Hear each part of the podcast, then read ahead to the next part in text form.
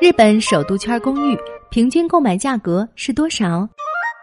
关注霓虹酱的朋友们对“首都圈”这个词应该不陌生，它指的是以东京为中心的都市圈，范围包括东京都和毗邻的三个县：神奈川县、千叶县和埼玉县。二零一五年以来，首都圈的新建公寓持续趋于高价化和狭小化。不过，新冠疫情发生后，许多企业采用了远程办公模式，居家时间大大增加。于是，人们开始扪心自问：即便再贵再小，也非要住在离市中心近的地方吗？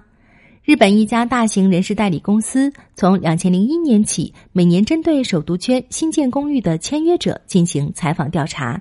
该调查是在公寓销售商的委托合作下，通过各种网络媒体实施的。调查对象是首都圈的新建公寓购买合同签约者。二零二一年的有效样本数为七千两百八十九份。结果显示，这一年受访者的购买价格百分之二十二为五千到六千万日元，百分之三十六为六千万日元以上。也就是说，购买公寓价格为五千万日元以上的占比达到了近百分之六十。从历年的变化来看，以二零一五年为界，近年来五千万日元以上价格段的占比越来越大。二零二一年的平均购买价格为五千七百零九万日元，达到了自开始此调查的二零一年以来的最高水平。推动高价化发展趋势的是年收入一千万日元以上的已婚双职工家庭，这部分人群购买的六千万日元以上的公寓占到了整体的百分之六十四，平均为六千九百三十九万日元。另一方面，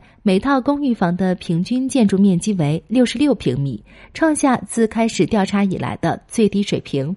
两千零一年时，建筑面积小于七十平米的比例为百分之二十三，到二零二一年时升至百分之四十八，几乎占了一半，说明公寓在不断趋于狭小化。说到买房，最近日元贬值成为一大话题，有听众朋友留言询问：若要投资日本房产，现在是不是换汇的好时机？确实，四月十九日那天，东京外汇市场的日元汇率一下子跌到一美元兑一百二十八日元，这样的贬值水准已经二十年没有见到了。基于美国加息步伐将加快的认识，抛售日元买入收益率较高的美元的趋势正在加速。一些市场人士认为，预计政府干预外汇的可能性较低，因而出现了抛售日元的投机行为。今后日元走势如何还很难说，牵扯到投资房产就更加复杂。且不说房住不炒才是大趋势，除了首都圈和其他几个都市圈的特定区域，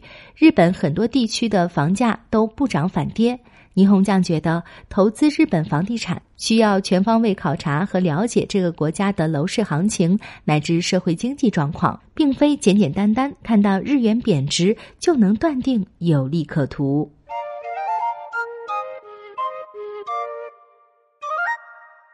更多资讯，请关注霓虹酱的微信和微博，ID 就在本期节目简介里。